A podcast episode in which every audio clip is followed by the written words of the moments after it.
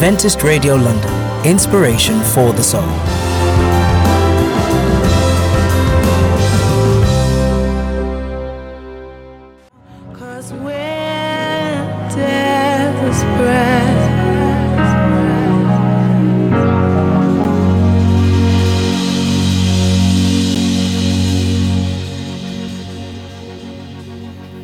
Oh, yes. Fall Afresh is the song. Juanita Francis is the singer. And you're locked in, tuned in to the best pro. No, not the best program, but one of the best programs on the airwaves. And it's Talking Point with Ray, Zenia, and Angela, and our guest. We have a show and a half for you today. I'm telling you, man, God is in this thing. Uh, we got a presenter as well as we have somebody that will share with us um, an experience and um, and we just want to encourage everybody, hallelujah, to stay locked in, tuned in. As a matter of fact, call a friend, call the police, call somebody, and tell them to get locked into Adventist Radio London. Send them the link so they can download the app. And uh, we want to thank um, Bricks Kids for what has gone before. Mark and his crew for the story time. And of course, um, we had the, I was going to say Paul and uh, request and it was Charlie, wasn't it? Um, that was there with the request show today.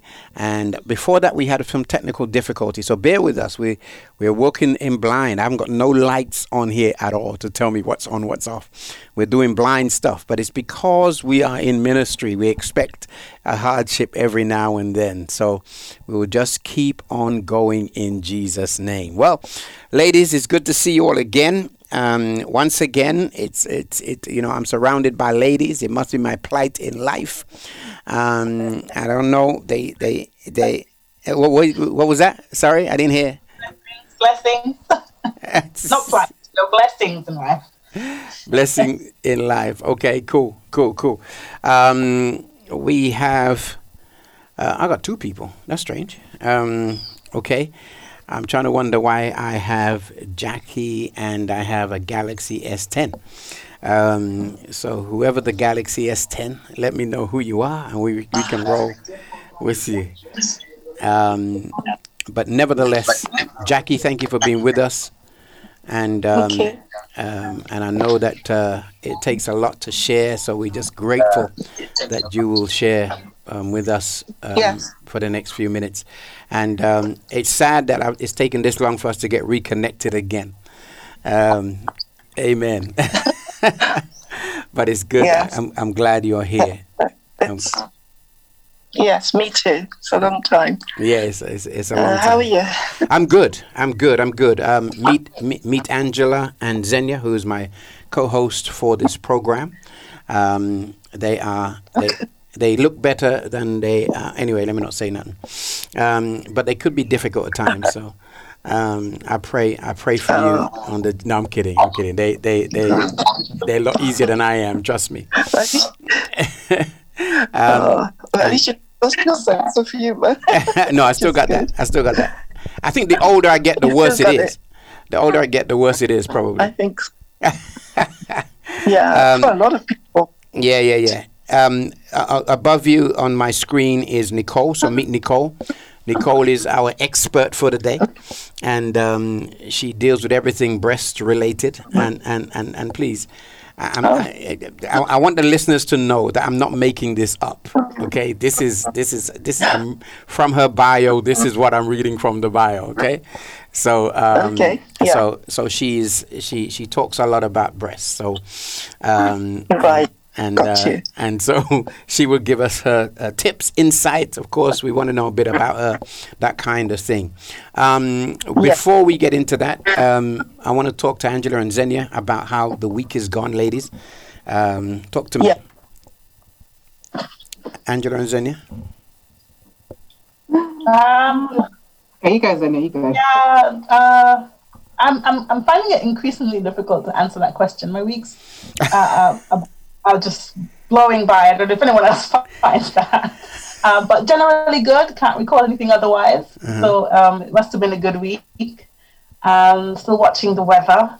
Don't know. It just doesn't seem to want to come into summer and its fullness just yet. So we'll, we'll watch and wait. A lot going on in the news. Obviously, Harry and William unveiling um, the statue of their mom. Yeah, Um, yeah, yeah. hmm yeah, that I, don't know why, but it, it just it seemed to me that it was the first time they were seeing it. At least Harry was seeing it. And I thought that was strange, but um, I don't know anything about unveiling statues, so. but I thought they would have seen it beforehand, um, and all the, you know give their opinion and, and whatever else. But um, there's a lot of opinion out there on it, certainly. Yeah. And of course, the hurricane that's um, just um, passed through uh, the Caribbean, that was a shock to me. I learned about that this morning. Yeah. Um, yeah, so our Yeah. prayers are with, uh, especially Barbados, they seem to be hit particularly hard by that. yeah. And uh, Nicole, I don't know, I think Trinidad was somewhere in the mix as well. Um, so yeah, we just, our hearts and our prayers remain with, with the region because it is hurricane season and um, yeah, it's just the beginning. Yeah, yeah, yeah. Yeah, it's, it's been that kind of week. I mean, I, I you know, uh, anyway, let me let me let Angela talk before I, I butt in with, with my, my highlight for the week. Come on, Angela. Well, again, it's um, been a busy week. Um, I'm finishing my last week at my current role, uh, my current job. So it's a new job on Monday. So hold on, So hold on. Now, now is this is this your real job or is this one of the fifteen that you had? This is my real job. Okay, okay, okay. um, Still working for the same place, but just going to be taking on a, new role. okay. Is this um, is this so promotion? Is this pro- is this promotion? Kind of, but it's going to be part of a new team. Going to be basically focusing on well-being and welfare. Okay. um, stuff. So in the university, I work I work at universities, you know. Um, there's obviously a lot of, especially following the pandemic. Um, but there's been a lot before, a lot more awareness around mental health challenges, difficulties, and how much students need the support. So this is, you know, going to be a new team building another layer of support um, for students. So that's quite exciting. Um, Yeah. So really, it was kind of just wind, I say winding down. I really would love to say that I finished everything, and I kind of haven't. So bits and pieces I probably still need to do next week um, Right, right, or right. this weekend. But um, that's been, yeah. So it's been, like- and as Xenia said, the weather has been a bit up and down. Um, I really recognise how much the weather really affects my mood. Um, you know, Mm. if it's blue skies and sunshine, I'm having a fabulous day. Mm-hmm. If it's grey and dull, I just want to sit on land my duvet. So it's been really up and down. So it's had to felt a little Mm-hmm. So bit. hold on a second. Hold on a second. If it affects your mood, that Yeah. means that with the 12 days we have per year of sunshine, uh, you're at your optimum. Um, so the other times, eh, we really don't want to engage you. Is No, I just know. It just means that I have to work a lot harder Okay. and do other things to make sure that my mood is lifted. Self care is a big thing for me. Right. It's a bit of a buzzword. We always hear it about. So I do lots of things that will be things for me and to make sure that my mood is lifted. Um, right, right, right. Yeah, but in terms of talking about the news, Yeah. um, an interesting one.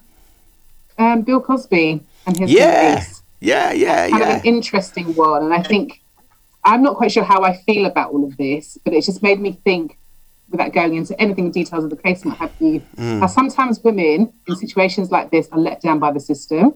Mm-hmm. And, you know, sometimes the people who are supposed to be upholding that, i.e., the lawyers, whoever, sometimes are not doing the best thing and the right thing overall. Um. Yeah. so I kind of, you know, obviously without going into the case, the details and everything else, I mean, yes, yes, he's been freed. Yeah. Whether that makes him not guilty for what he's done, that's questionable. Yeah. But I feel it for the victims, or potential victims, or alleged victims. you know, Alleged is the word, yeah, as yeah. Well. So, yeah. Mm, Uh, I'll leave the football one to you. Okay, okay, okay. You know where I I'm going. um, I've been Oh, watching a little bit of the, you know I've been going. watching a little bit of the tennis. Yeah, yeah, yeah, yeah. Um, Coco, I really Coco. saddened. Sorry. Huh? I said well, Coco. yes, that, that was kind of a highlight. Yeah. But I was really saddened to hear to see Serena and what happened to her, and just you know, Listen. A couple people she's at the top of her game, and I think she, you know, I know see she loves it, and I'm not saying she should necessarily do this, but I'd almost wanted to say just reti- retire, Yeah, yeah, yeah. She she, know, she needs to quit. now. play tennis with your child, with your ch- your daughter, Yeah. play for fun. You know, you are one of the greatest, so Yeah. you know. I I, think agree every time she you. comes out and tries to play, she ends up injuring herself. And I just think to recover from all of that, time and time again, this must be. So it's a bit heartbreaking to see that, really, Mm. Yeah. how much she was upset as well. So, Yeah, yeah, Um, yeah. yeah. But you know, being an athlete, it's just it's tough. Yeah. And I know I did a little bit of exercise. you I'm finished for the week. you want to try you want to So- try you want to try being a preacher? Yeah. Um. I can I need to imagine. um, um, but But, my yeah, but again, glad that we're here. Yeah. So, how was your week? Well, the week, of course, was football wall to wall for the last two weeks. It's been football, um, and uh, been some of the best games I've seen in my lifetime. And I'm only 21. And um, you know, uh, my team, my team was France, but they got knocked out this week. I don't want to talk a lot about football because we're on Sabbath. However, um, um, Raheem Sterling. I just got to say, I just got to say that you know, knowing him as a youngster when when I first met him and seeing him now on the stage of his life, I want to say there is a God. Um, you know, his father who who got killed in his presence, gunned down, and um, and and and the, the the difficulty he had as a child coming through and and he always seems to get blamed for the negatives in that football thing. He always seems to be the one day the scapegoat. is the word I'm looking for. Um, but you know, statistics don't lie, and he scored more goals except for Harry Kane than anybody else in that team. And and he will never get the recognition, and I won't tell you why because it's not that show, that kind of show. But he did get his MBE. Um, he did get his MBE uh, for um, everything to do with race and diversity and all the rest of it. So that lets you know a little bit about why he doesn't get the recognition he gets. However, um, it was good to see him on center stage doing what he does and working hard for the team. And um, uh, I'm not going to say no more because they're playing right now. And um, and and anyone who has who has broken the Sabbath or is not on this platform, Amen. And because you're watching football, I pray that your TV shuts off right now. amen. I pray. Sorry, I didn't say. I didn't mean to say all of that. Okay. All right. Good. Good. Anyway, yes, Angie, you're gonna say. Oh, I was just going to say, but there was still controversy around him this week, and we're not necessarily talking about football. Yeah. In terms of how he was recognised, as you mentioned, um, many of the many of the reports would have made you think that actually he wasn't part of the fact that they England had, was going to have any place into the next thing Yeah. in terms of him being the scorer. Yeah. I remember looking for the scores, thinking, well, who scored the first goal? Forget about the second one. Yeah. That's if they hadn't right. scored the first one, That's right. That's they right. wouldn't have been doing anything. So Yeah. yeah, I But- that was quite interesting. But it's one of those, man. It's one of those. That, that's been the highlight of my week. Um, just having the ability to watch football constantly on my phone, on my laptop, in the house, on the TV, and just watching it. You know what I mean? It, it, it, wall to wall football. If you want to please me, boy, just just give me wall to wall football, and we'll be good. Um, Theo on, on on social media is having a good laugh at us as we talk about that. Um, so Theo, God bless you, Doctor Theo. How Um, long is this football going on for? Um, well, we next weekend it'll be done, um, and um, if they win today, then then they'll be in the semifinals. hmm Um, that's what I'm saying. That's what I'm saying. I mean, how long we have this this cherry um, mood for? Just, I'm just trying to figure that out. are you implying No, no, no. that my Not mood, implying it. my the fact that mood? you've even responded makes us wonder. Um, but you know, the other highlight of my week was um, Angela and Xenia. Um, we went bowling last Saturday night. That's what I'm saying. And um, and I I I, I. I, I won I won the game. hmm I won the game. you won. You won a game. No, yes. no, no. See, see, see this right here. This right here. I You won, won the game. I- You did. I- Well done. One game. anyway, as Yes. as uh, Ja- Jackie, please don't get involved in the whole situation. okay, you're supposed to be on my side. You're my friend. Okay, good. Good. You know, we played two games. Okay, what's it? We played two games. I won the first, and I let Angela win, win the second. So gracious of you. Thank you. And then and then appreciate that. and then Zen, Yeah, Xenia let and, and then Zen, Xenia faked the whole thing. Said she had a hand injury.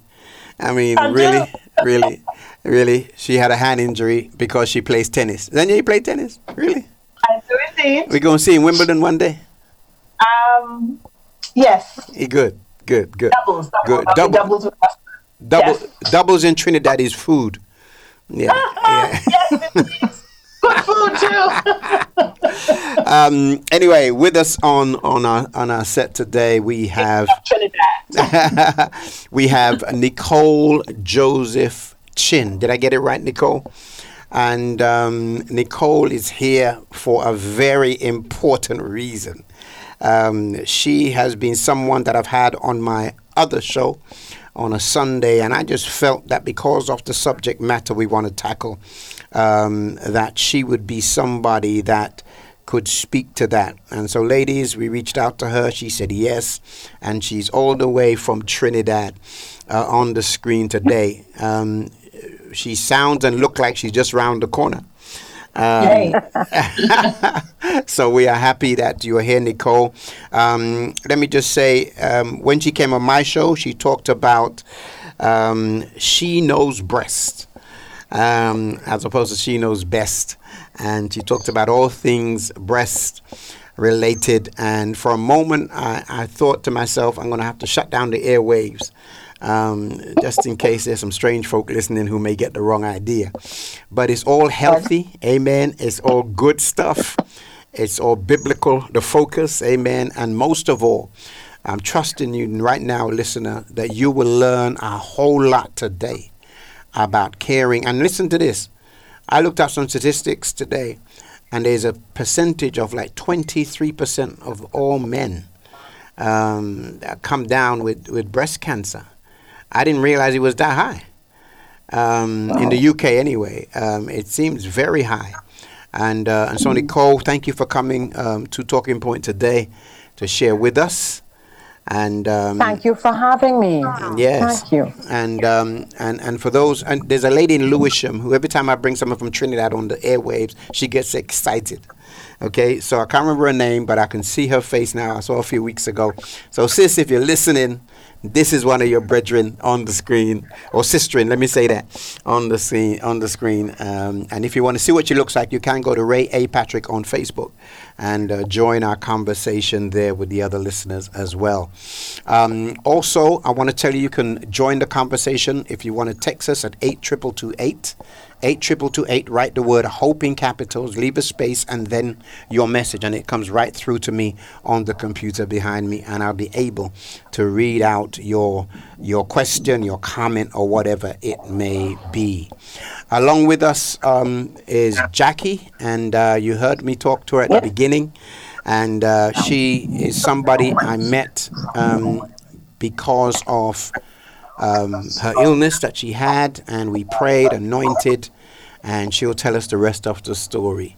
But um, Jackie, I'm so glad you're with us, and uh, and, and uh, let's hope that we can help some people along the way um, today Yeah. here on Talking Point. Um, um, why is uh, okay? There's someone called Sonia coming on the thing. Is there someone called Sonia? Um, I've got these people trying to come on my, my, my Zoom, so I'm not sure what that's about. Anyway, um, but they, if you if you want to see us, you can get us Ray Patrick on Facebook, or if you want to listen, you can listen Adventist Radio London.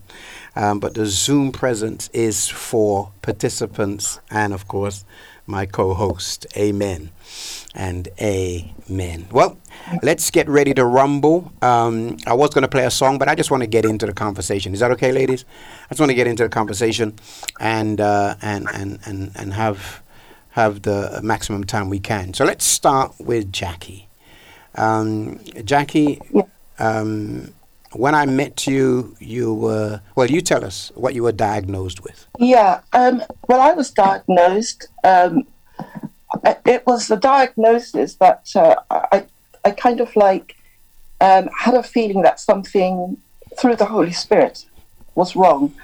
Um, it was in the middle of my, well, it was at the end of my nursing course, and um, I, we met before, uh, before I had breast cancer. Um, do you remember, Ray? Yes, yes. uh, it was just it was you, and you had you gave you had given me some advice Yes. and um, and what to do Mhm. and after I had breast cancer then we met uh, sorry before that we met up and then when I had breast cancer we met yes. up and so um, we had talked about it and prayed and um, we got uh, Laverne, myself, um, Zadie at the time. Yes. We uh, we got a, scripture, Isaiah fifty three, Mhm. um, because at the time when I was diagnosed, I I, I kind of like self diagnosed at first, and I felt this lump. And six months ago, I'm going, I'm going to go back six months. Yes, go ahead. Um, I'm going to go back because it has a lot to do with the Holy Spirit um, getting involved as well. So, um, going back six months, in the middle of um, my last year at um, college, um, I felt, I don't know why, but I just wanted to put my hand on my breast and at the side. It just, I was just checking something, and I don't know why, but I didn't feel anything. Six months later, I did the same thing, and I felt something, and it was the size of um, a fifty pence piece. Now, I, I then went to the to the doctor. They examined me and said, "Oh, don't worry, you know, you're nat- you're naturally lumpy." So I I kind of like didn't really believe because in the back of my mind I was um you know thinking no I don't I don't actually quite believe that because I didn't feel that six months ago so it must be something um, new it's it's not an ordinary lump um, anyway she did uh, the right thing the doctor did the right thing she actually sent me for a mammogram and um, before the mammogram, I saw another doctor, um, and uh, he examined me and he said he couldn't find anything. So I showed him where it was, and he said, "No, there's nothing there. It's all in your mind. Don't worry. Go home, have a nice life, and da da da." So um, he said, "If you want to come back next week, you can. You can go around the corner, turn left, turn right." And it was one of those um, convoluted. Um, um, uh, what, what it, whatever he was showing me, it was so difficult to get to. I just didn't know um, how to get to it. To, In other words, how, uh, you know, next week if I decided to go to have my mammogram, I didn't know where to go. So I stood, I kind of like just stood next to him and um, I didn't move. And he was writing his notes and he turned around and he saw me and he said, You're still here? So I said, uh, yeah, um, I don't know where to go. Can you tell me again? And he said the same thing. And I still stood right behind him. I was standing there and he said, Oh, okay, look, come, I'll sh- show you where it is. So I followed him, went into the examination room, and um, decided I was going to have the uh, mammogram because he said there was a space. So um, I did. And uh, he then said, after you've had the uh, mammogram, go home. You don't need to wait for the results because I'm um, 99% fully convinced that you haven't got anything. There's nothing. It's nothing. Wow. So basically, what what happens, um, Ray, when you before you have a mammogram, you're at, you well for me they examine you 1st um, because they don't really want to waste um, time um, X-raying people when there's nothing suspect. Okay, so um, I then um, because I was under basically I was under the age of fifty. So um, after that, I mean they they kind of like um, don't really. There's not a high percentage of people getting breast cancer under that age. I'm talking then. Yeah, um, this was like a few years back. Um, not now. I'm just talking back then. Right. So, um, so anyway, uh, I had the mammogram, and um, I sat on the bed, uh, put my clothes on, and I just remembered what he said: "Go home. Don't wait. Just go. Wow. Um, you don't have to wait on the results because he is fully convinced that there's nothing. It's nothing." So I kind of like I got up, thinking, oh, maybe I should, maybe you know, it's nothing after all. So there's me walking down the corridor with a little, with a, a skip um, in my walk, um, feeling really happy. And um, the worst thing, Ray, was uh, I, I never ever forget the feeling. Um, it's just horrible. Um, as I was walking down the corridor, uh, two ladies came behind me, running behind me, calling my name, saying, Jackie, Jackie. Uh, Miss Wallace, sorry, Miss Wallace, could you come back here? Um, I didn't turn around. I just knew instantly that there was something. Yeah. So I turned to, to her and I said, You found something? She said, Yes. Um, and I said, Is it the size of a 50 pence piece? She said, Yes. Wow. Um, and it's highly suspect. So we went back into the uh, consultation room and the doctor, she actually called the doctor in and told him to look on the screen and she pointed it she pointed out to him what was there, um, which was um, a huge mass with um, it almost looks it looked like spiders, you know, Wow. like a spider um, or a spider web, you know, um, reaching out to different, you know, just stretching out and um, you know linking up with other veins and what have you. Um, and uh, to this day, I can actually see this the doctor standing, opening his mouth with shock, yeah. um, thinking, "How could he have missed that?" Mm. Um, so that was uh, an awful time, and Yeah. then at that same time, they actually gave me um, uh, a, a, a biopsy Okay. and um, a- week later, uh, I was called into the room with my best friend, Laverne. We spoke to the consultant and uh, breast consultant, um, and there was a nurse sitting next to him. Um, And I knew instantly that uh, he had some bad news for me. So, um, and the news was that we found a tumor and it is an aggressive tumor, and therefore we need to take aggressive action. So, and that's when the whole course of my chemotherapy uh, started. Yeah. Wow. Jackie, um, before we go any further, I just want to first of all commend you on on on on telling the story the way you did, um, because I've heard many stories of people that have gone through the diagnosis period of breast cancer, but you were very detailed, and um, and and and I want to thank you for that. Um, that situation. Um, let me just go, ladies, if you don't mind. Let me just go to Nicole and ask Nicole a, a a very pointed question. Nicole, is this common that doctors misdiagnose breast cancer, especially an aggressive type of cancer? You know, I'll tell you this many times, and Jackie, it's a pleasure to speak with you and to have you on the set with us. Thank you. It's and you're, it's it's commendable that you are a determined woman. Yes. Many times, because we may not come up as that risk population that was historically considered a risk population under 50 and all of those things, mm-hmm.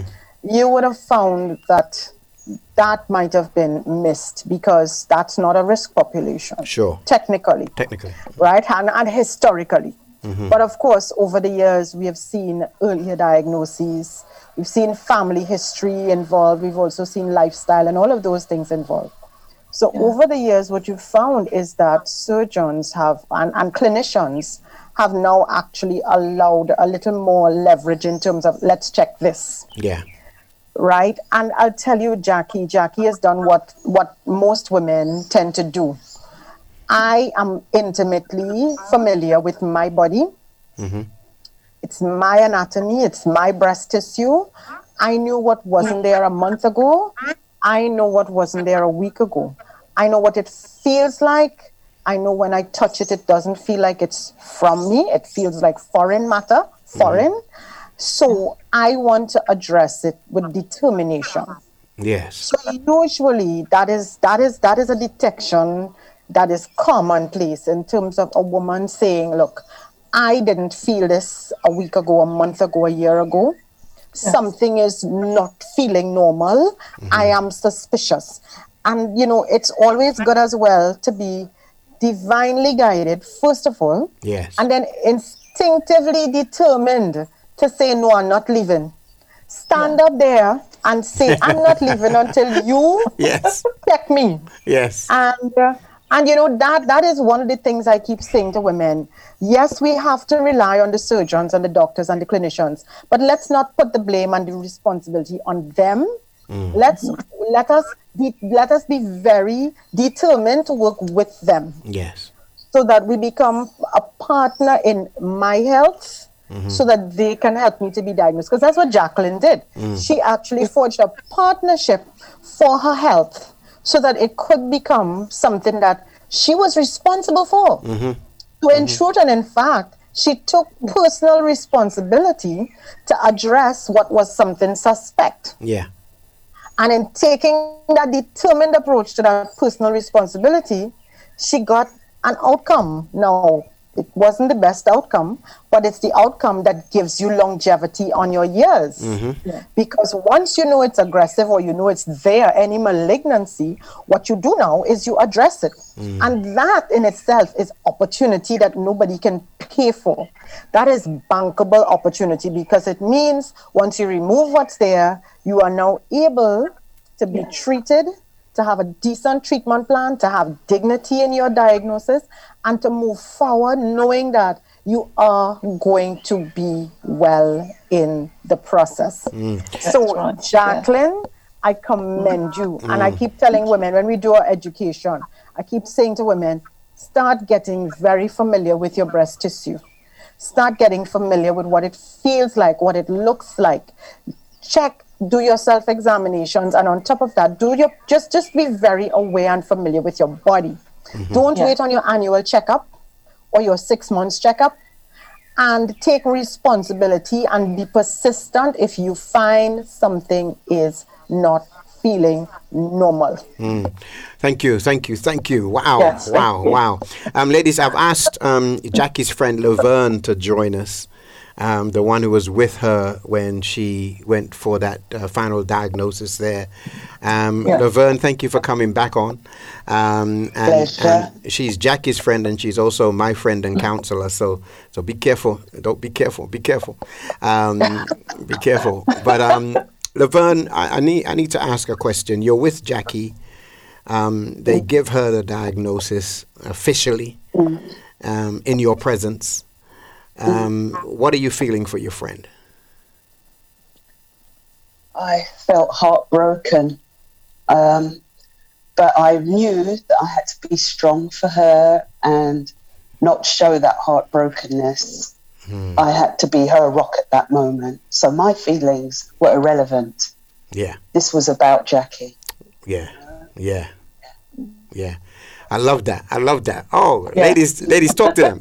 Say something. What's on your mind, Xenia, Angela? What's on your mind? Well, again, I want to kind of echo what you all have been saying. Um, thank Jackie for sharing her story.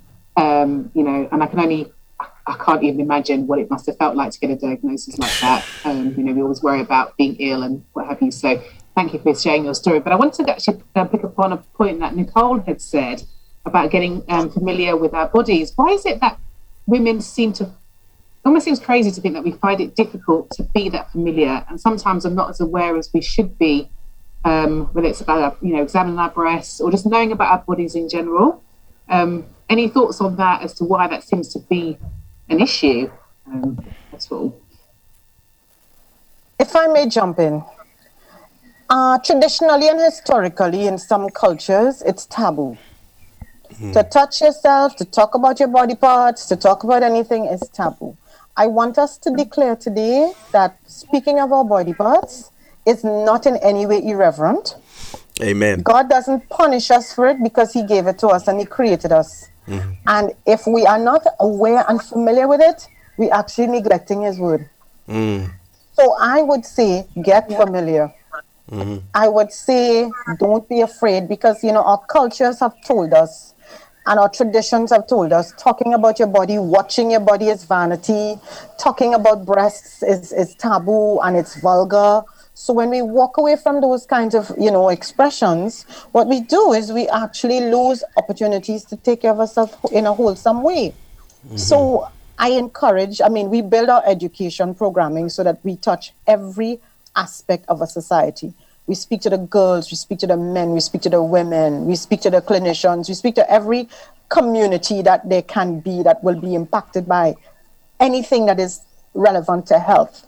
So when we're speaking, you know, we, we make the terminology and the language easy and make it feel like it's worth saying because it's worth saying. Mm-hmm. So that's really what's happened over the years, you know, and over time. And then many times it's also what the stereotypical discussion around pop culture has done to us because it's sexualized breasts and body parts in such a way that the only time you talk about breast is when you are re- you know referring to it in a negative way. Mm-hmm. So i mean if you look though at the importance and the value of breasts in every aspect of our world and our lives you'll recognize it's worth speaking about as openly and as kindly as we possibly can. Mm. Wow, wow. Xenia, what's on your mind? Well, I just wanted to add there that I think fear, and, and Nicole mentioned it um, in terms of taboo and not wanting to talk about it, but also being afraid of finding something or discovering something, Yes. or, you know, hearing bad news. But but as Jackie, um, in her persistence, found out, it's it's better to know. It's better to, to get the information early, get the understanding early, um, the diagnosis early, so that you can get help, get support, and get healed. Um, and I think for me, even it's personal story. I, I there's a fear. You know, if you don't know, it's not there, but that's not true. Yeah. Yeah. Yeah, yeah. Um, you, you know, and, and I agree with you. No, and, and this is not only something, um, Xenia, that that that speaks to, to breast cancer. This speaks to, you know, it's like it's even now, you know, with the pandemic out there, people don't want to take a test. Right. they are terrified to take tests because they, one lady said, "What if it's positive? Then I got to take time off work. Then I got to isolate. Then I got to do this. Then I got to do that." And so people are fearful when there's something like that. Much less when we're dealing with the thing that has no vaccine. Um, and, and, and, and, and the reality is they don't test you for, for any kind of cancer issues unless you go in there with that determination that you want to be tested. Yeah. Um, and Jackie, that's what I think Nicole is driving at, and that is that that Yes. determination um, Yeah. to stand by the doctor and say, "You're going to take me to the spot where we're going to do the mammogram." Jackie, Yeah. Jackie, were you always a determined person, or was this just uh, because of how serious or what the Holy Spirit had placed in your head was happening? Well, if I, I, I Laverne could also answer that question. Laverne knows that I am a fighter. Um, I She's do, very determined. yeah, I am. so there you are. Yeah. Um, yeah, so I am a fighter, um, and um, I I just thought that, um, and the Holy Spirit, I, I didn't want to ignore what the Holy Spirit was was saying to me Yeah. because I had no reason six months ago, uh, um, before I had breast cancer, to to um, six months later feel my breast there, and then all through. Basically, how I know it was the Holy Spirit was that uh, all through my the, all through that year, I had um, um, I I was given like a, a, vision um, showing that um, the cancer had shrunk after having chemotherapy um, to a pea size, Wow. and um, I dreamt that um, you know the vision showed that it was as small as the size of a pea, and then when I because they, they what they do they give you a, a, quite a few MRIs and also um, ultrasounds. I think it's called um, where they put the uh, liquid over The your gel, breast Yeah. and put that yeah um so yeah um you know i've uh, i mean there's i mean during that time Yeah. um it wasn't just one blow i had um this is quite personal only told uh, a couple of people um but what happened to me over that time was uh, the first um th- they had told me that i qualified for um, a test. Uh, uh, sorry, it was um, a, a, a- an experimental test, um, and they need 40 women, and I actually suit the uh, Criteria. the criteria of that, and would I would I take part participate? So I, I said yes because um, at the time when I had it, it was like oh anything to get rid of this uh, cancer, yes, Mhm. and um, I I participated, and um, they gave me uh, an injection. It was a chemotherapy injection, um, and I had a mammogram. It was like a before and then after.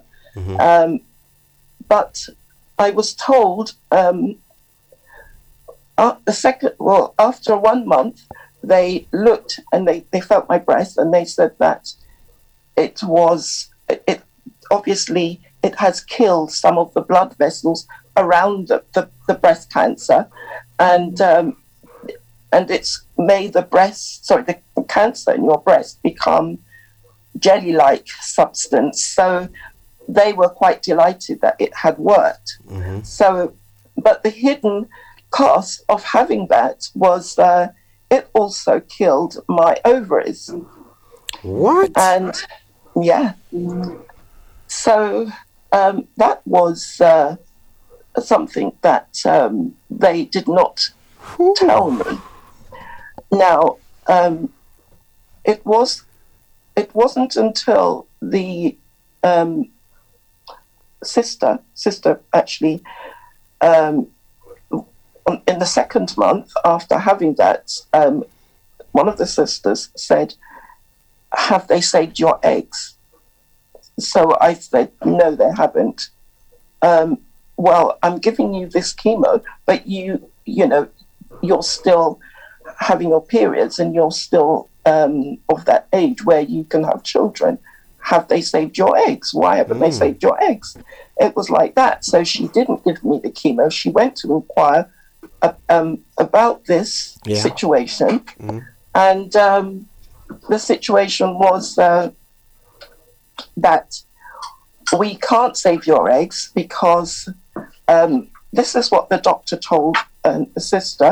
We can't, well, told me as well. We can't save your eggs. The reason why that would meant giving you um, a, a hormones, and your cancer is hormone related, and that would bump up the cancer I see. and allow it to spread even worse. And then she said, "Where? And then where will you be? You will be with child, but you will be also almost dead. Dead, yeah. So, to, s- yeah. So But Jackie, That Jackie, be, before you say anything else, I want to ask you this question: Why are they having this conversation with you after you've had, uh, after they've started the experimentation? yeah. Why wasn't this conversation had with you? This convers, yeah. This is what annoyed me so much. Yeah. um, because I did.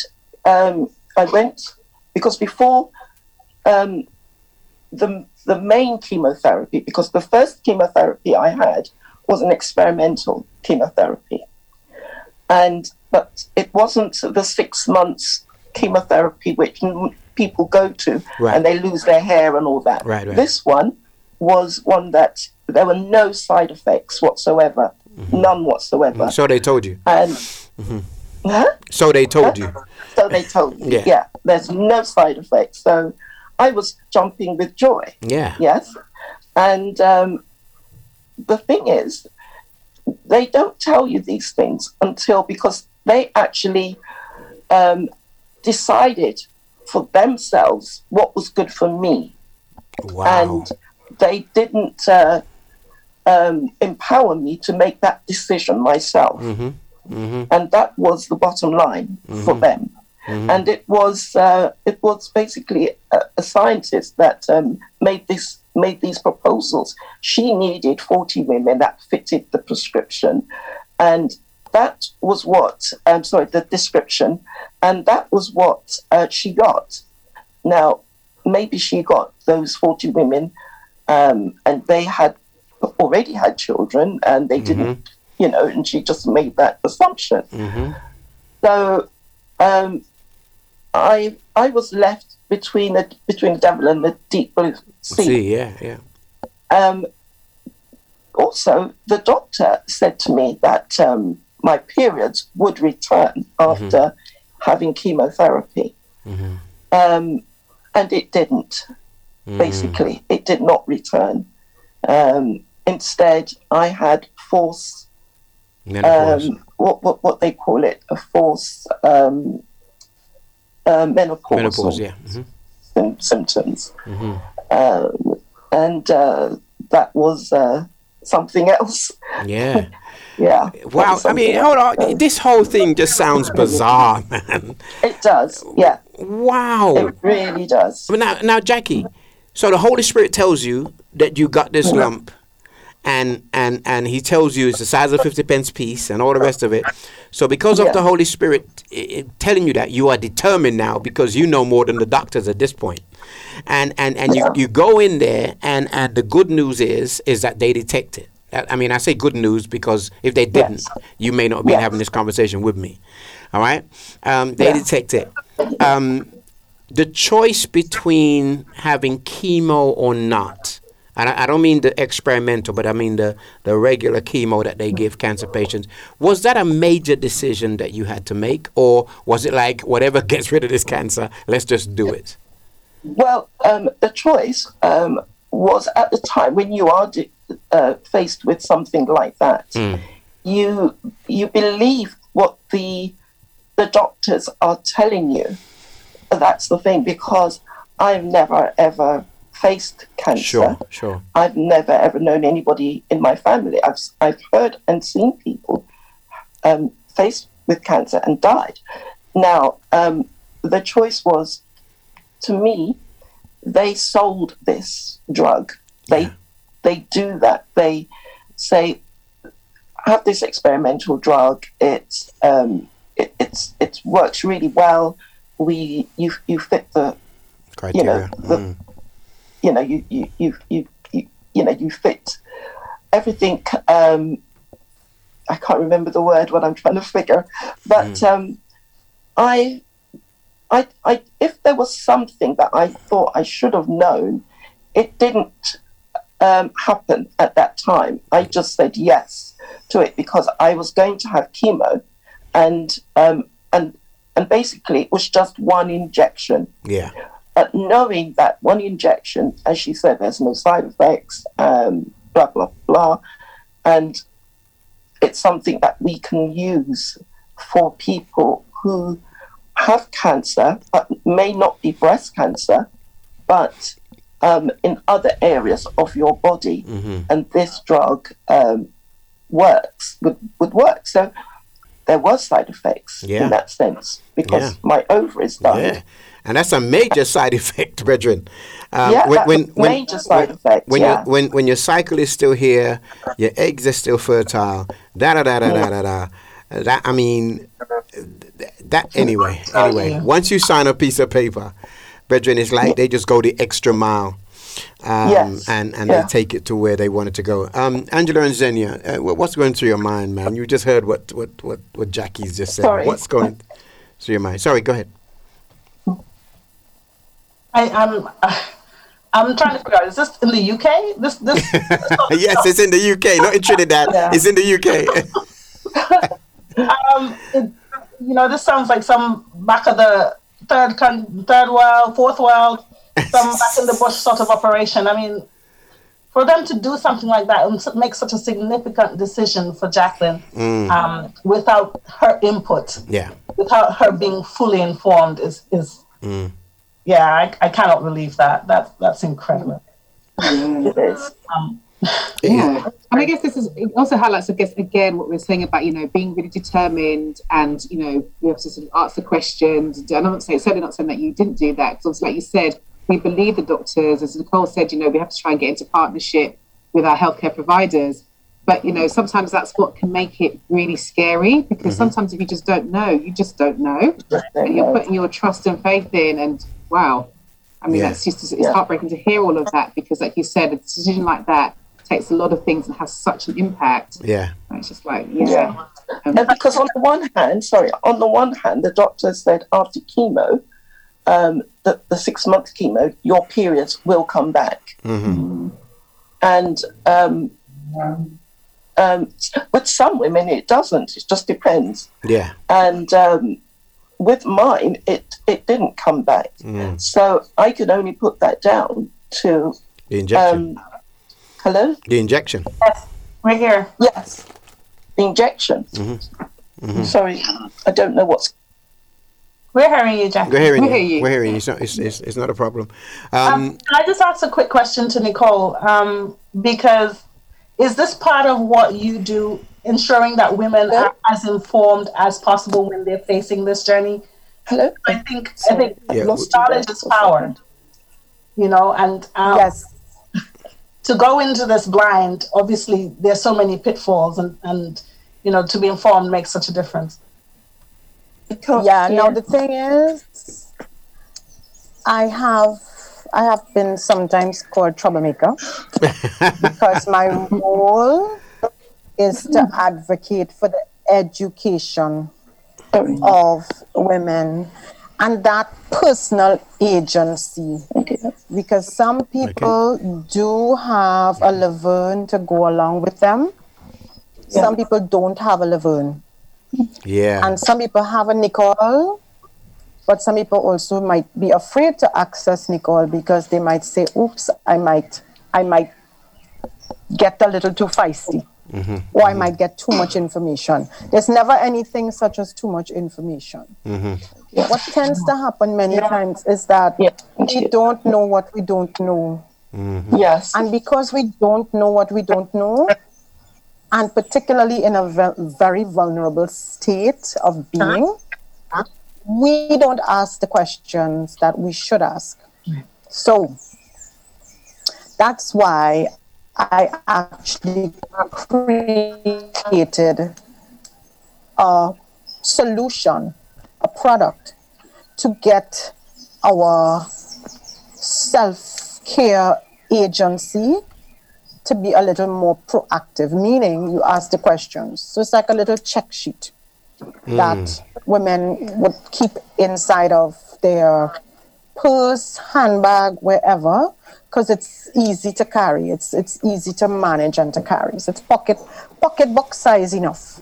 It's called the treatment companion okay. and I created that in 2007 initially, and then I did a re a revised edition in 2009, and we're actually now doing the electronic version um, as we speak. We're putting it together, and it's because again, I mean, and the thing is, it's still you know there's still a lot of limitations to access for every woman. So if there's a way we can get this globally distributed in in its easiest format, it also helps hmm. because it gives people personal agency. Yes. Because one of the interesting things around clinical trials, which is what it sounds like Jacqueline Yes. was engaging that's the in. Yes. is that with a clinical trial you get a briefing of sort, and that briefing also tells you what are the side effects, what are the potential risks. It, it, you know, I mean, that's that's my awareness of a clinical trial in general for mm-hmm. anything, mm-hmm. and then yes. and then specifically for a particular drug.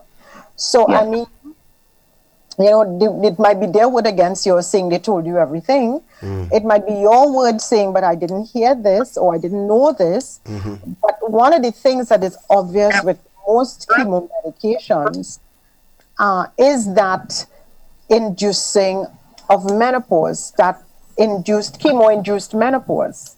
So when that happens, I mean, yes, there are women, and it really depends on our physiology as well. Sure. Because there are women who will actually regenerate and they will go back into that cycle, and there's some women who don't.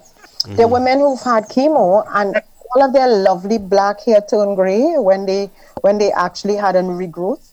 Some of them, all of their gray hair turned black to their happiness because they were tired of going to the hairdresser.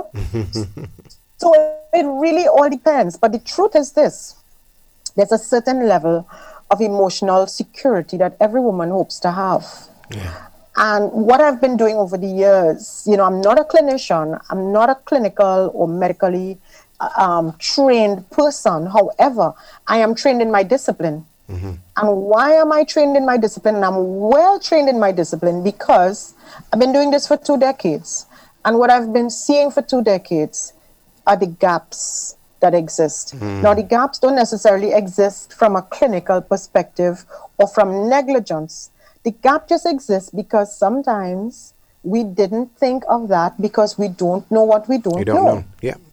100%. so over the years, what I've been doing is sitting in my little space and tapping away at the keyboard, developing education, developing advocacy, developing awareness, and creating standards around which we can work with that. Because the other thing is this while I'm not a clinician, I am board certified with an international board because to provide my services internationally, I have to go through a board for compliance. So, in truth and in fact, I have to do all the training and all the retraining and renewal every year because it's part of a non clinical, clinical intervention. so, my work is really, really around that education mm. and that empowerment.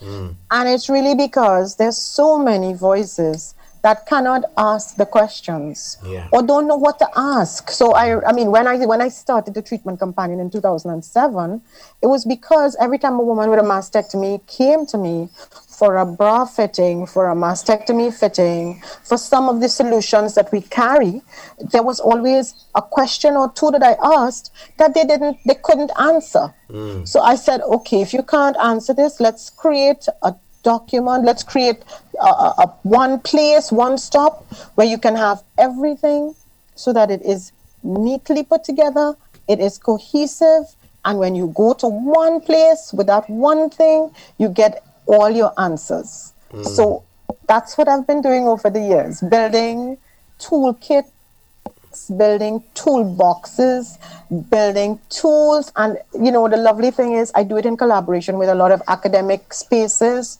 So, universities, I collaborate with them so we can build something that is robust, that is worthy of being accessible, and that is really, really helpful.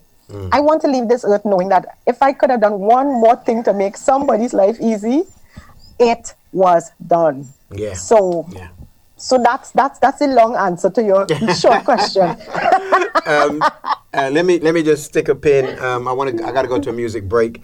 Um, we're gonna come back, Jackie. I want you to talk about when we come back um, um, um, the the healing process. The healing process. Oh, um, uh, can you hear me, Jackie? You're, I I did mute you. Um, so if you can unmute and respond to me, it'd be great. Mute. Okay, great, great. Yes. So yeah, when we come back from the music break, I do want to ask you that, that question about the healing process and where are you Yes. now? And then Nicole, um, after Jackie has given us that information, I want you now to give us some of those tips, some of those things that we can do to to look after our breasts. Turn it off. I can't hear it. I can't hear. Sorry, um, Ray. Yeah. Sorry, can you unmute yourself? I just muted you again. Yeah. Um, yeah, I was just saying that after we, when we come back, we do want you to talk about the, the healing process and all those kind of things. Um, and then, of course, Nicole's going to give us some tips um, and try and help us to become more healthy in that regard. Um, and uh, ladies, and then whatever questions you want to fire at them and give them a hard time, feel free um, to do that. Um, and Laverne, we know we need to know because I don't know what it's. Well, I do know what it's like, but to be beside somebody that is going through this and being their friend and all this kind of stuff. I mean, Yeah. you know, what what do you say and what you don't say? Because you don't want to talk about death. You don't want to talk about you know all those kind of things. You don't. You don't want to. That's right. yeah, That's one of. That's part of the healing process as well. Okay. Not talking about that It's okay. at all, and Okay. avoidance is good. Okay, so we, we will come back to to all three of you all after this break, and of course, the song is entitled "Things Have Changed," and uh, Yeah. back on the other side of this music break. Wow. The way love used to be before. It doesn't matter anymore.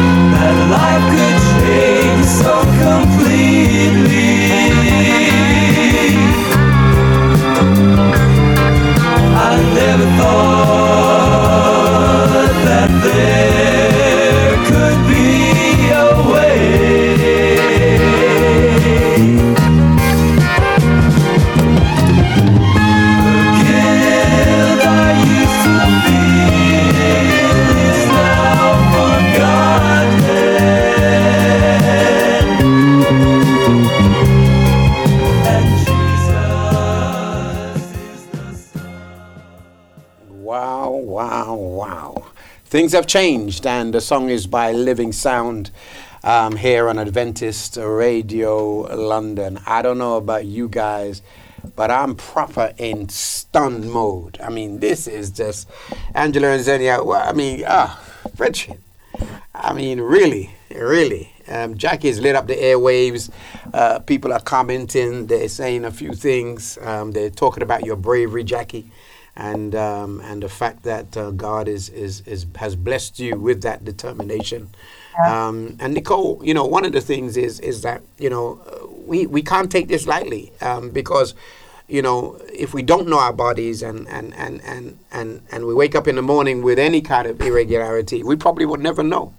Uh, we probably will never, never know. And, and I think that's what's screaming out um, uh, to me is that, you know, and with the, rate, with the rate, of course, of men um, getting the thing as well, um, then I, I'm, I'm, I'm suggesting, Nicole, that you're suggesting that everybody take care of their body and know their body, men as well as women, in, in, in on this journey. Um, Jackie, um, what's happening now? Do you have cancer or don't you have cancer? Unmute yourself and talk to me. Is she there? Jackie, hello. Jackie? Hello? Yeah, good. Yeah. Good. Can you hear me I, right? I can't hear you now. So what's happening now? Do you have cancer or don't you have cancer? What are we um, looking at? No, I I don't have cancer. Hallelujah! Hallelujah! Hallelujah! Yes, Hallelujah! I did everything possible not to get this like cancer. I conformed with what they told me to do, Mhm. and that was take um, tamoxifen, tamox, tamoxifen for five years. Five years I've had to take um, this tablet, one tablet a day. Okay. and and that because it was hormone related. Yes, I had to take one tablet a day. I didn't want to take it because it was a chemical, and I read all the side effects. Sure. and he the doctor kept saying well if you don't take it you you will it will come back. You will get cancer again. So you have to take that tablet. Take it for five years. Um, he he and i did read all the side effects as well. And uh, i continued doing that and at the same time i um, I, I, I went, I, I didn't go to church for the first few months, Right. but because I lost my hair, um, I was totally bald. And um, I, I, I then didn't want to go to church because there was a lot of changes. Yes. Um, but my skin was glowing oh wow. basically. Yeah, it was glowing. And that chemo that I had was very strong. It was the strongest they had.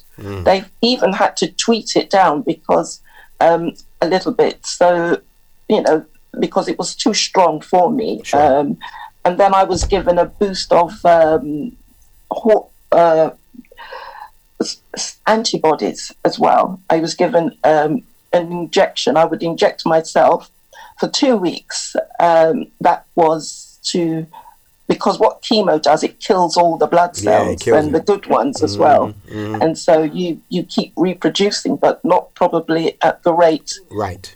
Of the chemo. um, you know. So yes, I was I was I was given that. Plus, um, Laverne kept sending me um, rest um, menus and uh, healthy diet um, plans and um, things that's good for you. Um, and I then started to go, uh, you know, take up exercising um, because I, to be honest, Ray, I was determined not to have cancer again, not to go through that again ever. Hallelujah. Hallelujah. Yeah. So I did the the what I possibly can. Um, going back to when I was bored, I didn't want to. Um, I was embarrassed about going to church, even though they said that you can. They will supply you with wigs Yeah. to wear. Yeah. Uh, so, I but I was a bit. Um, I know the kind of wigs they will supply you with, and and it wasn't one that I would like. Jackie. Jackie, are you, are you saying you were too proud to wear their wigs, Jackie? Well, I, I didn't. I've never wore wigs. I always used to wear plaits or something. Right. Extensions. yeah. Um, and I know they're artificial wigs. Uh, and I had a catalogue, and I looked through the catalogue, and I didn't see anything I liked.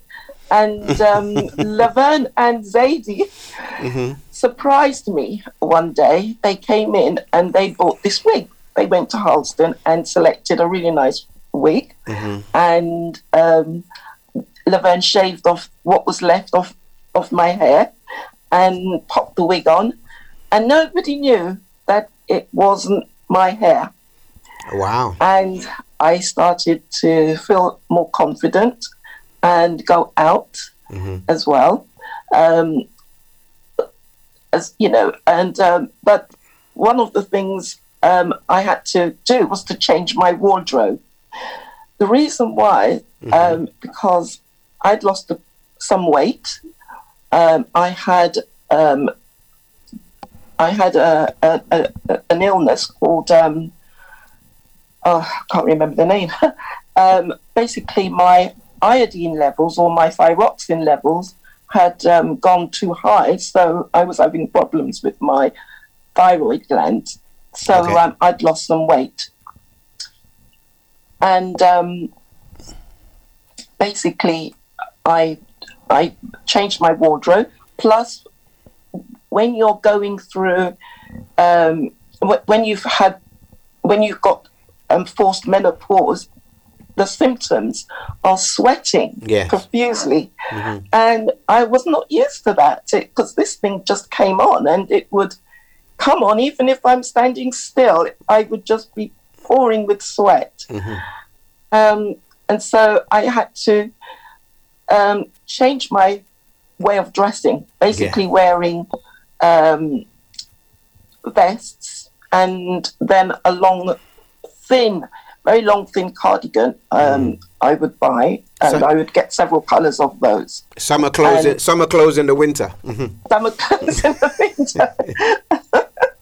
and then I would, in the winter, I would be pouring with sweat, and I, I kind of like looked hideous as well, you know. Nah. Um, now there's, there's, there's, they, they say there's 40 million people going through it at the same time in this country. So, so you're okay. You're okay. Okay, and and in, and in the summer, right, it was horrible. Mm-hmm. So um, you know, I would end up in Iceland, um, looking through the, uh, you know, lifting the, um, uh, you know, buying freezers. things that I didn't need in the freezer, In the because- just because it was nice and cool. And, and and let me just say, for those listening around the world, she didn't mean she went to Iceland. There is a store in the UK called was- Iceland. Yes, and, uh, and she, she would go in there and open the freezer so that she would be cooled down. Yeah. I would cool down. Yeah, that's it, right. You just you just gave you just gave about 20 million women uh, Um, Oh, a, no. a tip. A tip. An idea. I should sign a dis- disclaimer or something. I think you should, man. You could be rich. Either that or, Ice, or Iceland Iceland could give you a copyright issue. Go ahead. Yes, that's it. That's right. Mm-hmm. Yes. Um, yeah, I, I, you know, I tried my best, right, to do as much as I can Mm. for myself. Um, and, uh, you, you, you know, when you are faced with cancer, you've got no alternative but to deal with it. Yeah. And for five years, I've had to uh, try and be clear of um, cancer.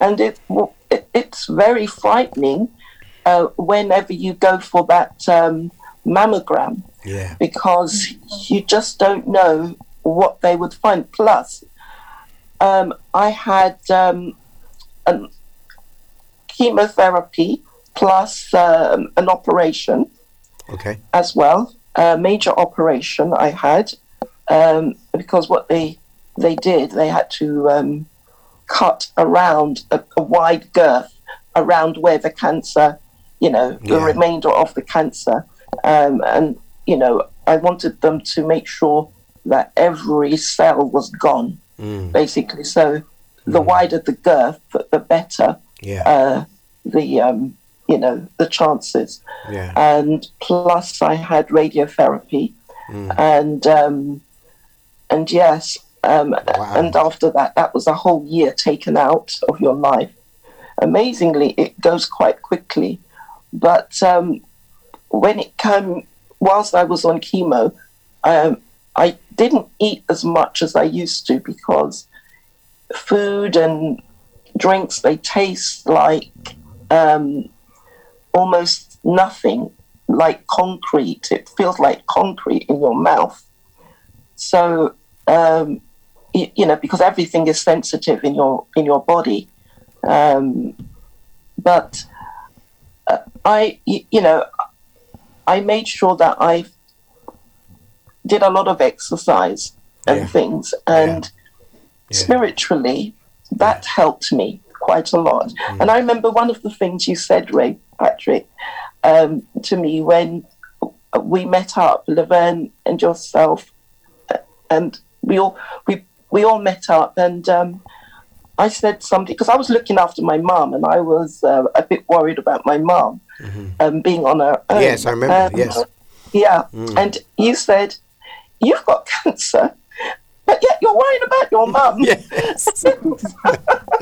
that, that was bizarre to me, man. That, that you're Yeah. you're you're the one that's, that's that's facing death's door, so to speak, but you're worried Yes. about mom. I'm just still, and I'm worried about my mum, and Yeah. that never ever left me. And I was wondering, now why is that? So, and then I knew that God then is looking after me. that's right, hundred percent. He's looking after me, Mm-hmm. and therefore, I had the responsibility of caring for my mother because she needed me at the Mm. time. So, um, and then, you know, I I went through it but you have to have also a support system where you have someone that can you can talk to Yeah. um, and that you can relate to as well.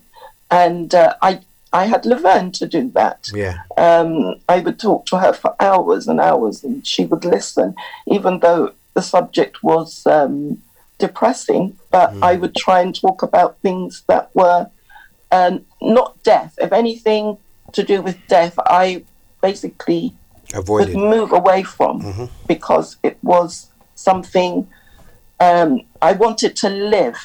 I Yeah. didn't want to die. Hallelujah. And so, um, one of the scriptures that I, I, I remember, basically, if I felt very, very depressed or very low, I would, I would um, read out Isaiah fifty-three, yeah. um, and I would read that out, and it would ma- instantly make make me feel much better. Yeah. And also another scripture, um, I will not, um, I will not die. It's in Psalms, one of the David Psalms, um, in one one nine.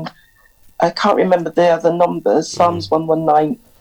Um, I shall, I shall not die, but live. But live. Yeah. Yeah. Um, so I, I would read that and say that to myself. So it was something that you have to have faith that you are not going to die. Yeah. You are going to live. Yeah. Yeah. And that's the bottom line. Hallelujah. Um, oh, uh, you know, it, this is deep. Um, you had surgery. Um, they removed the, the everything that to, to do with cancer. They sounded Yes. like they grabbed everything. Um, Yeah. You you didn't have to lose your breasts. No, Um, that was, uh, I was, uh, Ray Patrick, I was so happy mm, um, because I was actually sitting next to very young girls that had to lo- lose their breast. mm, Um, and also, there were people at uh, our church. We were they were dropping down with cancer. yeah. Very um, young mothers women, with mm. children Mm, dying of cancer, mm, and that was very scary to me. yeah. Very scary. Yeah. Um, Yeah. so But we praise God. was- Whoy, we praise Yeah. God. Um, Yeah. Ladies, anything you want to say before we go to Nicole? What's on your mind? Um, Jackie, what, what was the most difficult part of this? What what required your faith most um, to get through this? Was it the chemo? Um, yes, I think basically after having the chemo, I still some some sometimes um, after having um, a dream or a vision that the cancer had shrunk to the size of a pea. I think that was when everything knit knitted together, and I knew that hey, you know, I'm not going to die. I'm going to live. Yes, and and and what also got me through was being positive. I cannot emphasize that. It it was being positive, although there are people that have cancer around you and they want to talk about it. But when you've been through most of it and you're recuperating and you meet someone, you want to help them as much as you can and say, look, don't worry. You know, just be positive. I cannot emphasize that um, because that has a lot to do with your your mindset, um, and also to I know some people there they might not be um, they might not be Christians or or or have um, or you know or have a faith, but it does help if you do. Um, you know, have a faith and have something or someone as well to something to believe in Yeah. um, and, and, and something to look forward to. Yeah. Yeah. Angie, any, anything? I was going to ask as well, and I was going to ask a similar sort of question, but you mentioned obviously about having a, it's really important to have a really good support network. And obviously, Yeah. we've got Laverne on, um, on with us today. Um, so, Laverne, so I was going to sort of say two questions really. What was the support like outside of your own network? So, in terms of your healthcare support, and I'm saying this because actually I have no idea at all. You know, what kind Yes. of support were they offering you? And then it was the next question was to Laverne as to you know what are the sort of tips to help support someone who could be going through to that. So one to Jacqueline and then one to Laverne. Um, That Okay. was sort of support you had there. Yes. Well, the doctors and nurses, um, they were quite good as well. Um, but they would only offer make making sure that you turned up to your um, appointments. yes, and and that was key. And when I had um, when I was going through the last part of my treatment, which was um, radiotherapy, um, you you know they would supply you with uh, basically instead of going up there yourself, uh, they would send a taxi for me. And uh, one back, yeah, everything paid for, um, and things, and, and they would give you leaflets and tell you what uh, you know to have a, a make sure that you have a proper meal every day.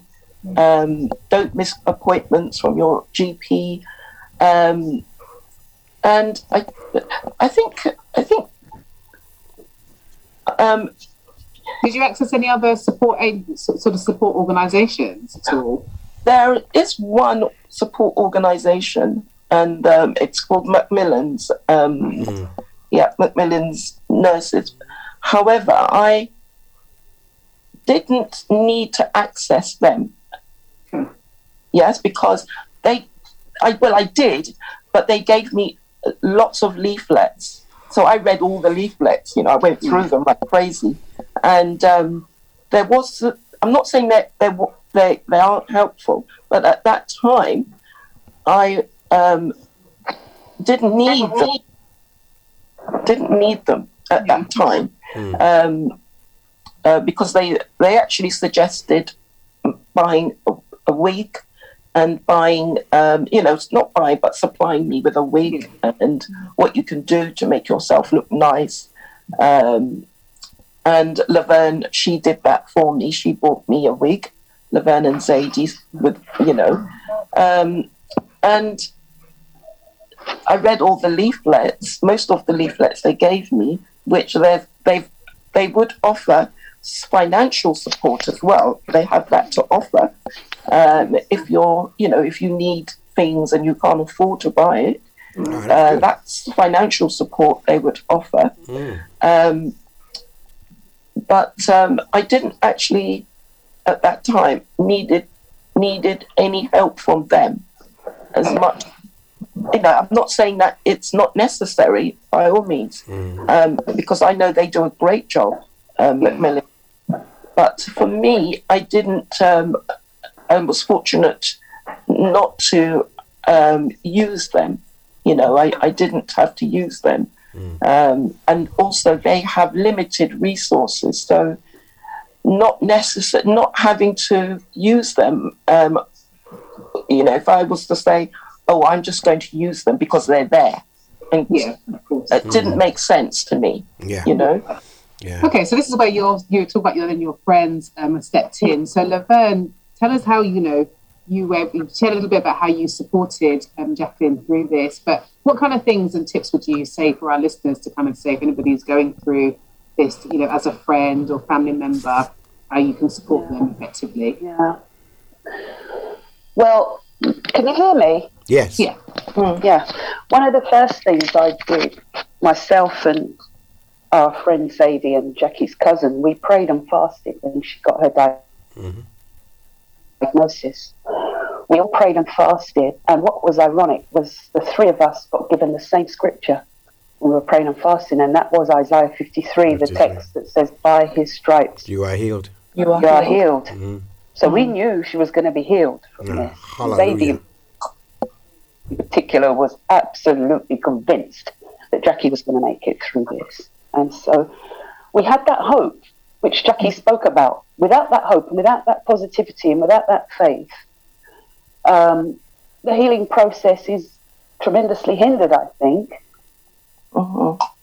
I Yeah, think yeah. that there's an added bonus to having a faith and to, to being able being able to pray to God and and and, and look to the scriptures for answers. Um, in terms of practical support, I was always available to get to her if she needed me. We were on the phone a lot. She mentioned that we spend hours on the phone. Um, and moral support is very important, even if you can't offer practical support. Just being there on the other end of the phone um, to just listen and be there. Um, you know, those were the practical things that one could do. Attending chemotherapy sessions without, with a, you know, um, and hospital appointments. Just being there is the best you can do for a friend in such a situation. And let me say, let me say, um, um, you know, um, Laverne reached out to me um, and asked for prayer um, Yeah. and anointing and all the things that we know to do uh, from a spiritual standpoint. And you know, I- I remember um, talking to Jackie. I mean, we had dinner at my place and we sat down. Yes. And then, Oh, yeah, yes. yeah. Yeah. It's, it's overdue. It's overdue, by the way. It's overdue, by the way. Um, I'm just letting you know. that. We Um, didn't do any cooking. We did all the cooking. uh, uh, why, why are you putting it out there like that? We're, we're supposed to be on his side of it. But but anyway, anyway. Oh, he provided carrot juice. I remember that. He and hospitality. and, and anyway, Yeah. and, and my my my hospitality is great. Um, Yeah. but um, but but no, we did we did all what Scripture told us to do, um, Yeah. and had faith in the process. And and and Nicole, you know, I, I know you you gotta you, you gotta comment on this because so many people have a lot of things that Jackie should have been doing. You know, we all have all of these things in our heads that you need you to change your diet and become a vegan, you change your diet, and, and and you know we we she gets. I mean, anybody suffering with cancer will get a million things from a million people as to what they need to be doing.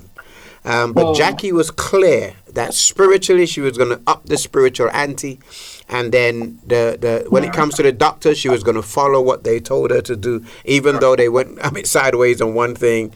She was going to follow them, but she was going to trust in the vision that this thing was going to come a a pea and it was going to go away. And Isaiah Yeah. 53 was going to was the prophecy um, that she was leaning on in Jesus' name. So Nicole, talk to us, please um, about some of the things, uh, ways that, that that we we can look after ourselves, man, or at least if we even if we find out that there is a lump, some of the things that we need to do. Just just give us information. I, I- um, you ain't got long, so go ahead. Oh, well. so the first thing is we have to make room. We have to start making room in our day, in our ag- agenda, in our schedule for us. So reduction of stress levels, reduction of stress, reduction of stress. It is proven that there is a correlation between stress levels and health issues, particularly cancer, cancers. Yes. Yeah. So reduction of stress is That's right. number one. Of course, what we put in, inclusive of the people that we hang around. So if you know you have stressful people in your life, people toxic, you have to change your diet from that perspective as well. We also have to include a little bit of exercise or some fitness. And I would absolutely also say we need to also have good support systems in general, good relationships, positive stimulants around us. Every environment that we choose, that we make space in, should be stimulating in a positive way. Triggering should be a positive trigger, if there was such a thing. Mm-hmm. Um, so really, it's about trying to live, doing our best to live a wholesome life. You don't have to cut out anything radically unless it's clinically improper for you, but reduce, reduce intake. And you know that's that's one of the reasons, particularly why it's also important to have the dialogues early with young women, with girls, with families, Mm. because it's really an inclusive conversation. And until we understand the value of an inclusive conversation, we are not going to be doing the right thing around advocacy for health. Mm. So again, you know, those conversations are supposed to have in it that whole thing around you can you I, I am here. You know I, everybody has a laverne. Some people don't tap into the laverne because we might be feeling we're imposing. Mm-hmm. We have to understand there's always a compassionate person in our corner somewhere. The other thing i want to say is you know it's it's important and jacqueline i commend you because our healthcare system in the world and medical science has gotten to the point where we could live we could live once we go through the right processes mm-hmm. and we don't have the risks involved in that that experience with the, the clinical trial that clearly some some things were missed. But outside of that we have such well-trained doctors Yeah. such well-trained surgeons that we don't have to worry about that. Mm. And then i'm putting in my part of the my role here too because when i understood that we, we're not talking to our girls enough I started building tools. These are tools to tell girls, hey, take care of your body while you're developing. So we look at the mm. girl and we say to her, these are the things, and we build the education. We look at the woman who's aging, we say, okay, this is the tool that we'll do for you. So again, we build education for different communities. And so again, it's inclusive and and it kind of helps it to stick mm. because sometimes we're like, no, you know what, I don't have the time. But if we make the time, we'll recognize as well that we the conversations become easier. We could speak about it with ease and with less fear Yeah. and more inclusively. So, so that's my role, and you know, particularly, I like the fact that you had conservation. Um, your your breast was con- um, the, you didn't have to do a full mastectomy. So that breast conservation surgery is important. Yes. It helps with dignity. It really helps with dignity because that's that's that's one of the things that is really a hard discussion to have with women. Hair loss, breast mm-hmm. removal, mm-hmm. body changing, mm-hmm. and particularly again, you know, you had to change your wardrobe. Sometimes it's traumatic for women Mm. after diagnosis and surgery to have to change their wardrobe because now it means that you have to now, besides the cost, you have to now adapt to what your your your gait, your body frame, everything about you has now adjusted to. So that adaptation and that adjustment sometimes is also a little challenging. And then, of course, you have the insensitivity of humanity. Boy. Who might see you in public and say, "Oh my God!" Especially if they're West Indian. "Oh God, I guess so skinny." we don't understand boundaries. So you know, there's so many layers to that mm-hmm. dignity mm-hmm. and that experience. Mm-hmm. That Jacqueline, keep it up, keep up all of the things you're doing because you're doing them right. Laverne, thank you. Thank you for being that sister friend because we all need one. I, I always encourage women, you know, when you're going for your, your, your diagnostics and everything, go with somebody, take somebody with you. And if they can't, if they don't have a Laverne, I am the Laverne. I jump in the car and I say, I'm coming to take you or I'm coming with you. Yes. Yeah. Yeah. Yes. Yeah, yeah. Um, that, you know, amazing advice there. Um, Nicole, would you, uh, you know, would you recommend, um, um, you know, making drastic changes at that time? You know, a lot of people respond um, to what the, the diagnosis of cancer by saying, "I got to do this," and I got, and they make a, a major, uh, a lot of sweeping changes. Their body's already changing, and then they make a bunch of. Is is that recommended, or is it a case of um, slow change is good change, or or, or, or focus change is what It's, we're it looking at? requires focus change because hmm. in some instances it varies so much for some people. Yeah, And also, we have to remember that, you know, our physiology is such that if it is that our diagnosis requires us to, re, you know, eliminate something by way of a clinical diagnosis, we have no choice. Mm-hmm. But I will tell you, I have been doing this for two decades. I have worked with some women who've been diagnosed twice with breast cancer. There's one particular woman who's diagnosed three times with breast cancer. You only have two breasts, right? Mm-hmm. How did that happen? Right. So I mean, when you when when I em- you know engage with women like those, and they've entrusted me with their healing and their journey, particularly because their surgeons have recommended me. One of the interesting things is that you know a lot of these women they have absolutely what we will consider regular lifestyles. They still mm. have a glass of wine They mm-hmm. still go, you know. So mm-hmm. Mm-hmm. again, it really depends on one, your diagnosis, two, your propensity to the risk, the adversity of risk that you have, Sure. your levels of risk, and then of course that whole re-emerging. Yeah. And when you start re-emerging again, which is where I, I enjoy, you know, engaging with that woman, you can now decide I want to wear the nicest neckline. I want to embrace going out to the beach more often. Mm-hmm. You know, so at that point women can make some decisions. And sometimes those radical decisions that you just asked about, sometimes it's like, you know what, I am going to have fun every day of my life now because I deny myself of fun. So sometimes that radical change mm-hmm. is not necessarily consumption of, you know, putting something in your in your in your diet that is that is going to be consumed and eaten. It might be a whole behavioral change, which is important. I remember, you know, I have one particular client who she she did twice. She did two mastectomies over the years, and uh, she's the biggest party animal. And one of the main carnival events, you will see her at that carnival event, rain or shine. You will also see her in church worshiping, but you will see her having a great time.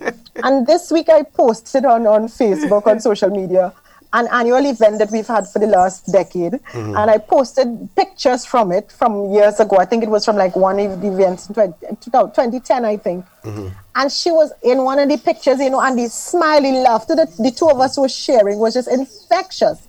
And that's the thing, you know. So when you start thinking about what needs to be reduced, Yeah. the main thing to reduce is the negativity and the toxicity Yeah.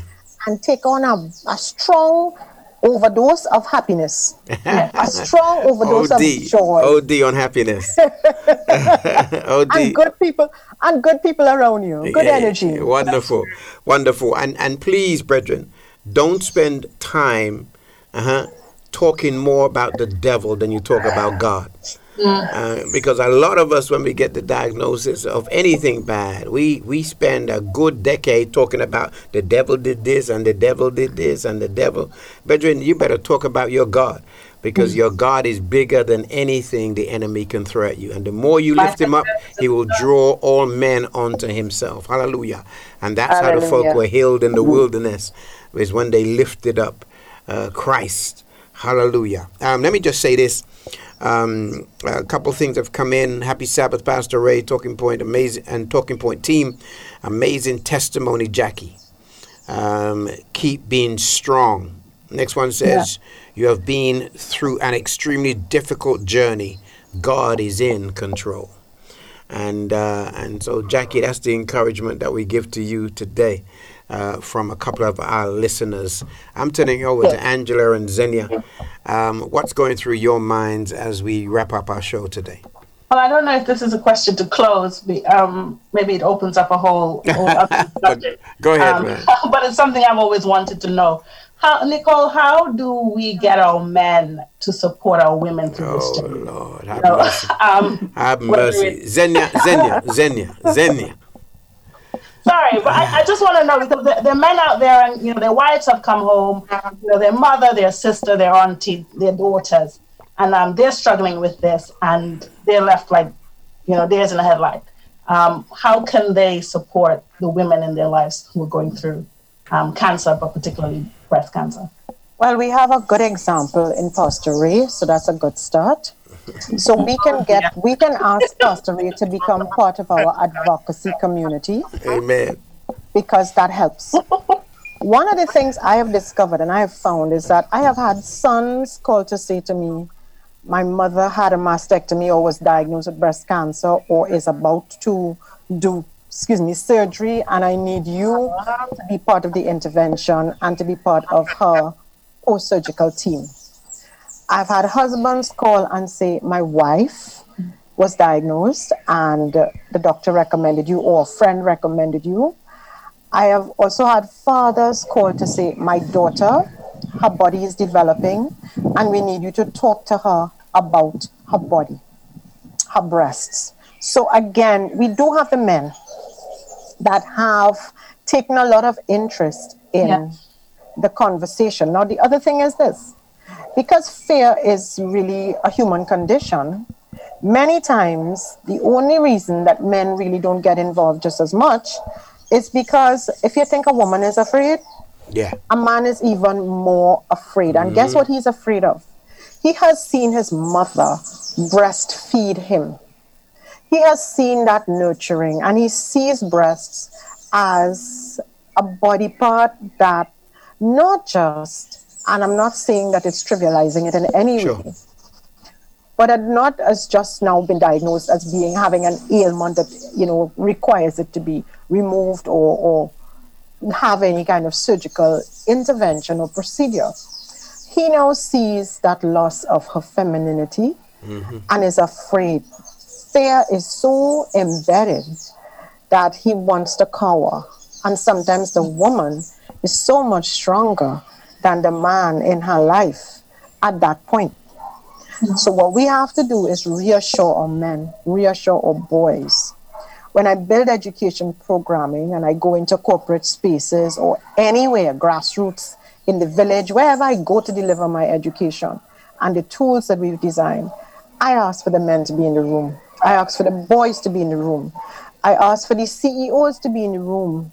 There's a corporate program that we do where one the, the first year I did it for the corporate many many moons ago, it was actually a man in leadership at the organization that asked me to come in to speak to his entire team. Excellent. And the interesting thing in the machismo world of the Caribbean male is that a lot of these men, you saw them literally sliding under their, into their chairs and almost caving in because I said the word breast, mm-hmm. because I'm speaking openly about breast, because I'm talking about the anatomy.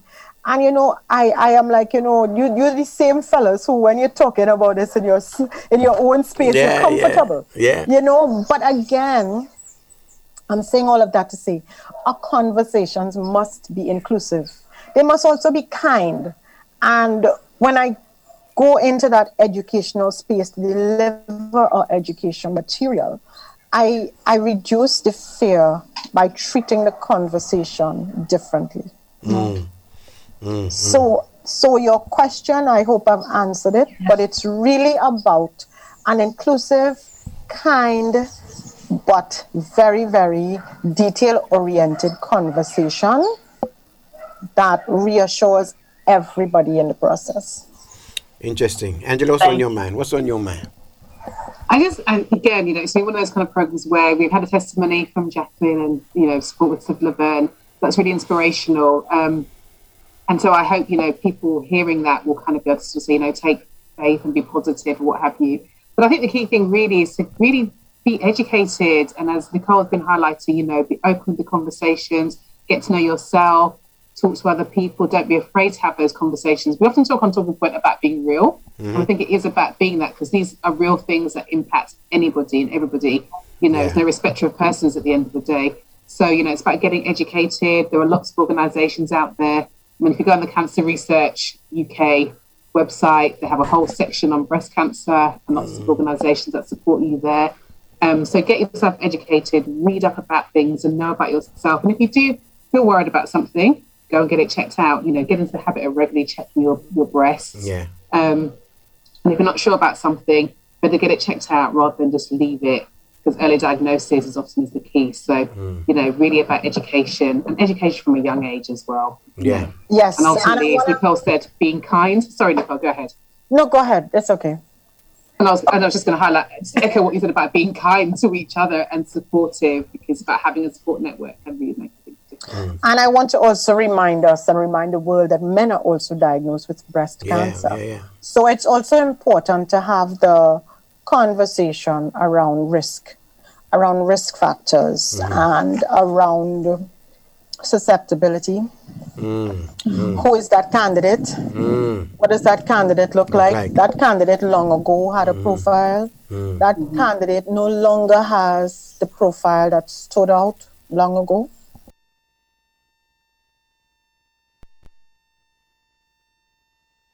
See as the stereotype anymore.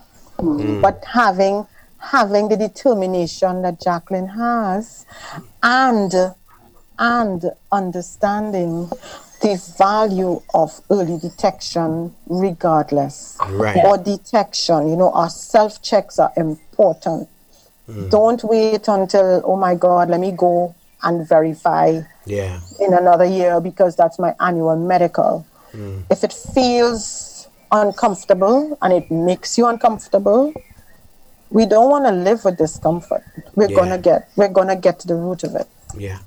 Great, great, guys. We have to run. Um, Laverne, Laverne, give me a, a sentence um, that you want to share with our listeners today. What, what is, what have you learned from this experience?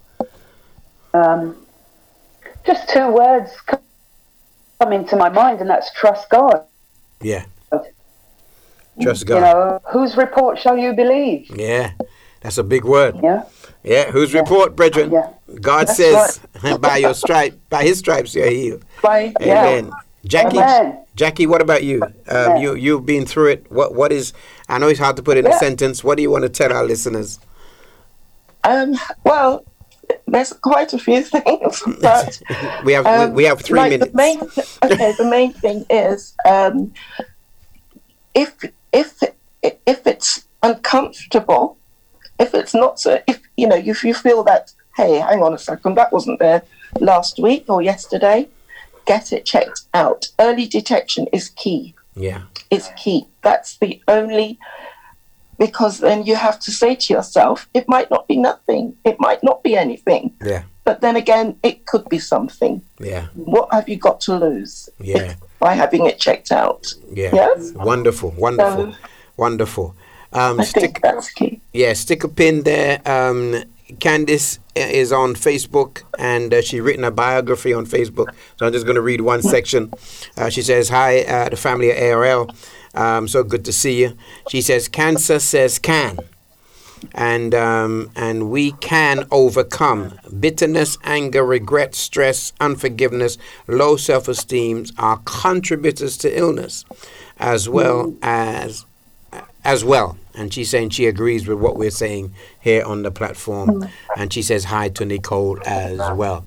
Well, guys, um, I don't know what to say except for let's have a word of prayer for those who may be struggling with this disease as of now. And then we're going to play the song to go out. And based upon what Nicole says, I agree. Fear is a liar. And we're going to play that um, to go out today. Father, we just want to thank you so much for Jackie. Thank you for sparing her life. Thank you for the miracle of not only spirituality, but also, Lord, the doctors and all the other th- people that you inspired, Laverne, to be a part of her space during this difficult journey. I pray, Lord, you will continue to heal all of those. I might not continue, just heal all of those that are going through what she went through. And those, Lord, who may be, uh, their cancer may be aggressive and they may have a time to live. Uh, Lord, today I pray that they will get hope beyond hope, knowing that the God whom they serve still can work miracles. We're so glad that Jackie is a walking miracle. We thank you for the work that Nicole is doing and for the blessing she's been to many um, across the world. And I pray that you will give her a long life and, and give her wisdom. I pray, Lord, that men and women will be touched and moved and be aware of the importance of looking after their health. We love you, Lord, and we thank you. It's in Christ's name we pray. Amen. Amen. Amen. Amen. Nicole, how can we get hold of you? How can we see what's going on in your on your platforms? Real quick, t- give us some information. social media miss Brafit, ms dot b-r-a-f-i-t that's on facebook Profit. Um, yes. I didn't mean to laugh like that. Sorry. also also on uh, instagram she knows breast Mhm. and uh, on my website we have a website missprofit.com and then there's also nicolejosephchin.com Okay. so i can be found with direct messaging on facebook or on instagram Mhm. and uh, yeah i'm out there in the social media space as well as on the web All right, great. Guys, you take care. Thank you so much, Jackie Laverne and. Nicole Thank and the. Talking Point team. Thank you so much. Let's do this. God bless Thank you, everyone. Before they get rid of